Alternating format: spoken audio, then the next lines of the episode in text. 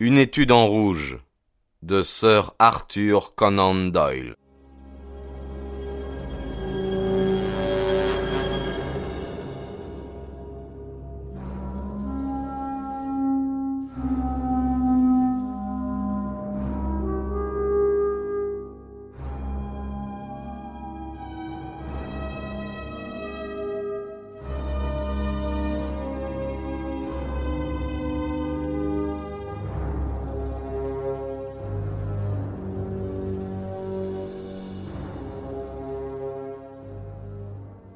Chapitre 3 Le mystère de Lauriston Gardens Il m'a été donné de voir la mort sous bien des aspects, mais elle ne m'est jamais apparue plus effroyable que dans cette maison macabre qui donnait sur l'une des artères principales de la banlieue de Londres. L'estrade, mince de taille, la mine chafouine, se tenait près de la porte. Il nous salua. Cette affaire fera sensation, dit-il. Elle passe tout ce que j'ai vu, et pourtant je ne suis plus un nouveau-né. Toujours pas d'indice s'enquit Gregson. Toujours pas, répondit Lestrade en écho. Sherlock Holmes s'approcha du corps. Il s'agenouilla et l'examina attentivement. Vous êtes sûr qu'il n'a pas été blessé? demanda-t-il en montrant du doigt alentour des caillots et des éclaboussures de sang. Absolument, s'exclamèrent ensemble les deux détectives. Il faut donc que ce sang appartienne à un autre individu, au meurtrier, si meurtre il y a. Cela me rappelle les circonstances qui ont accompagné la mort de Van Jansen à Utrecht en 1834. Vous souvenez-vous de cette affaire, Gregson? Non, je ne m'en souviens pas. Eh bien, informez-vous, vous ne perdrez pas votre temps. Il n'y a rien de nouveau sous le soleil. Tout ce qui est a déjà été. Tandis que Sherlock Holmes parlait, ses doigts agiles voltigeaient ici, là, partout. Il palpait, pressait, déboutonnait, fouillait. Entre-temps, ses yeux avaient l'air lointain que j'avais déjà remarqué. L'examen fut fait avec une minutie qu'on n'aurait pas soupçonnée tant il avait été rapide. Pour finir, il flaira les lèvres du mort, puis jeta un coup d'œil sur les semelles de ses chaussures vernies. On ne l'a pas changé de place? demanda-t-il. On l'a remué seulement pour l'examiner. Bien, vous pouvez le porter à la morgue, dit Sherlock Holmes. Il ne peut plus rien m'apprendre. Gregson avait à sa disposition une civière et quatre hommes. Ceux-ci arrivèrent à son appel. Ils soulevèrent le cadavre et l'emportèrent. Au moment où on l'enlevait, une bague tomba avec un son clair et roula sur le parquet. L'estrade s'en saisit et l'examina, l'air perplexe. Il y a une femme ici, s'exclama-t-il. C'est, c'est l'alliance d'une femme. Pour nous faire voir l'objet, tout en parlant, il l'avait posé sur la paume de sa main. Nous fîmes cercle autour de lui, tout yeux. Ce petit anneau en or avait, à n'en pas douter, orné jadis le doigt d'une mariée. Ceci complique les choses, dit Gregson. Elles étaient pourtant assez compliquées comme ça. N'en sont-elles pas plutôt simplifiées? dit Holmes. Rien ne sert de rester les yeux fixés sur la bague. Qu'est-ce que vous avez trouvé dans les poches de la victime? Tout est là, répondit Gregson, pointant du doigt des objets en tas sur la dernière marche de l'escalier.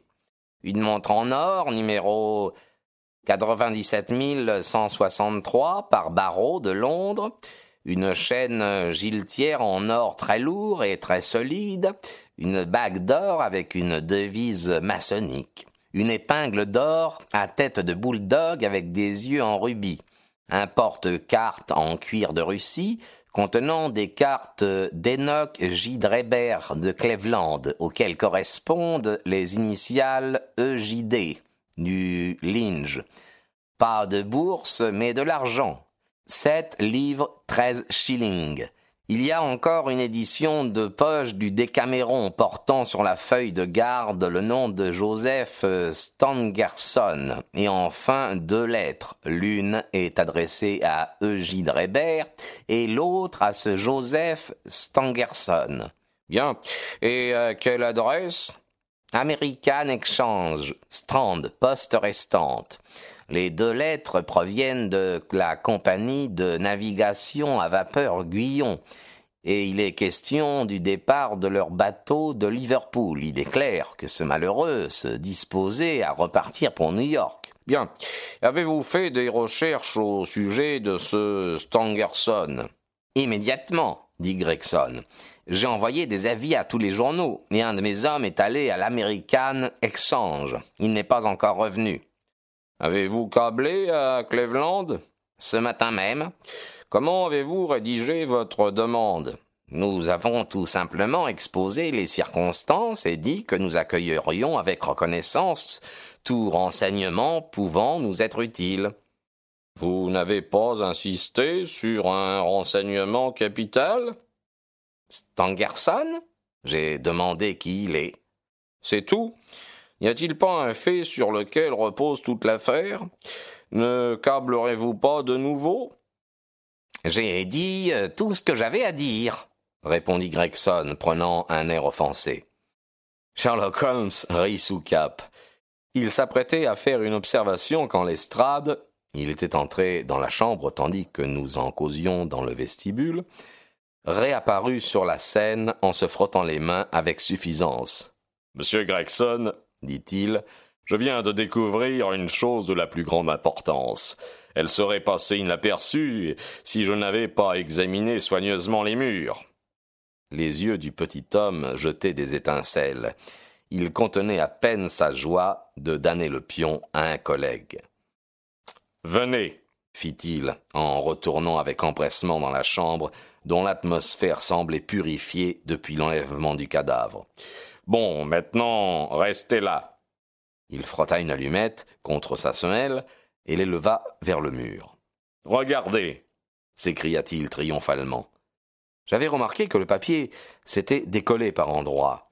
Dans ce coin de la chambre, un grand morceau décollé laissait à découvert un carré de plâtre jaune.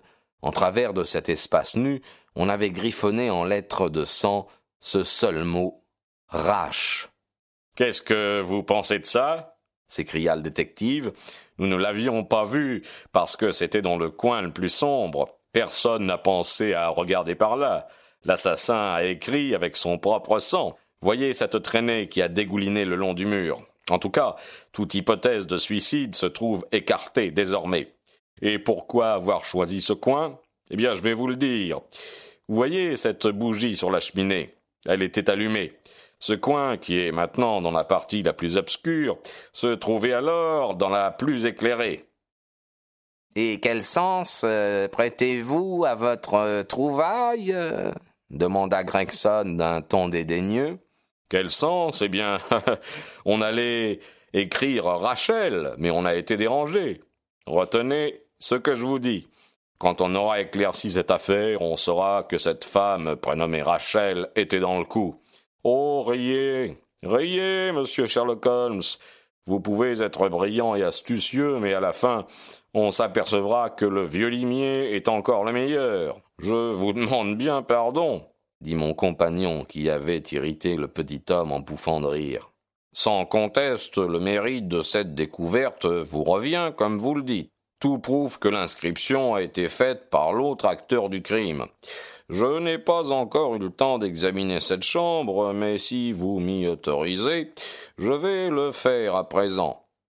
Tout en parlant, il sortit brusquement de sa poche un mètre en ruban et une grosse loupe ronde. Muni de ces deux instruments, il trotta sans bruit dans la pièce. Il s'arrêtait, il repartait de temps à autre, il s'agenouillait, et même une fois il se coucha à plat ventre, il semblait avoir oublié notre présence. Il monologuait sans cesse à mi-voix. C'était un feu roulant ininterrompu d'exclamations, de murmures, de sifflements et de petits cris d'encouragement et d'espoir. Il me rappelait invinciblement un chien courant de bonne race et bien dressé, qui s'élance à droite puis à gauche à travers le hallier, et qui dans son énervement ne s'arrête de geindre que lorsqu'il retrouve la trace. Pendant plus de vingt minutes, Holmes poursuivit ses recherches. Il mesurait avec le, le plus grand soin l'espace qui séparait deux marques invisibles pour moi, et de temps à autre, tout aussi mystérieusement, il appliquait son maître contre le mur. À un endroit du parquet, il mit avec précaution un peu de poussière en tas, puis la recueillit dans une enveloppe. Finalement, avec la plus grande minutie, il étudia à la loupe chaque lettre du mot inscrit sur le mur. Cela fait, il parut satisfait. Il remit dans sa poche le maître et la loupe. On dit que le génie n'est qu'une longue patience, dit-il en souriant. Ce n'est pas très exact, mais cela s'applique assez bien au métier de détective. Gregson et Lestrade avaient observé les manœuvres de l'amateur avec beaucoup de curiosité et un peu de mépris.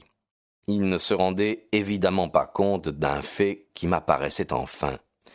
Les plus petites actions de Sherlock Holmes tendaient toutes vers un but défini et pratique. Quel est votre avis? demandait Gregson. Si j'étais censé vous venir en aide, messieurs, je vous volerais le crédit euh, que vous devez tirer de cette affaire. N'importe qui serait malvenu d'intervenir dans une enquête que vous avez si bien menée jusqu'à présent. Ces paroles sentaient le sarcasme d'une lieue. Si vous voulez me tenir au courant de vos recherches, ajouta-t-il, je serai heureux de vous apporter toute l'aide possible. Entre-temps, j'aimerais parler à l'agent qui a trouvé le corps. Pouvez-vous me donner son nom et son adresse? Lestrade consulta son calepin. John Rance, dit-il. Il, n'est pas de service en ce moment. Vous le trouverez au 46 Audley Court, Kensington Park Gate. Holmes nota l'adresse. Venez, docteur, dit-il. Nous allons voir John Rance.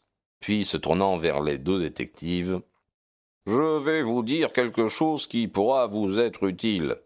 Il y a eu assassinat. Le meurtrier est un homme. Il a plus d'un mètre quatre-vingts, il est dans la force de l'âge. Pour sa taille, il a de petits pieds. Il porte des brodequins à talons carrés et il fume des cigares de Trichinopoly. Il est venu ici avec sa victime dans un fiacre tiré par un cheval qui avait trois vieux fers et un œuf à la patte antérieure droite. Selon toute probabilité, le meurtrier a un visage haut en couleur, et les ongles de sa main droite sont remarquablement longs. Je ne vous donne que ces quelques indications, mais elles pourront vous être utiles. Lestrade et Gregson s'entre-regardèrent avec un sourire incrédule.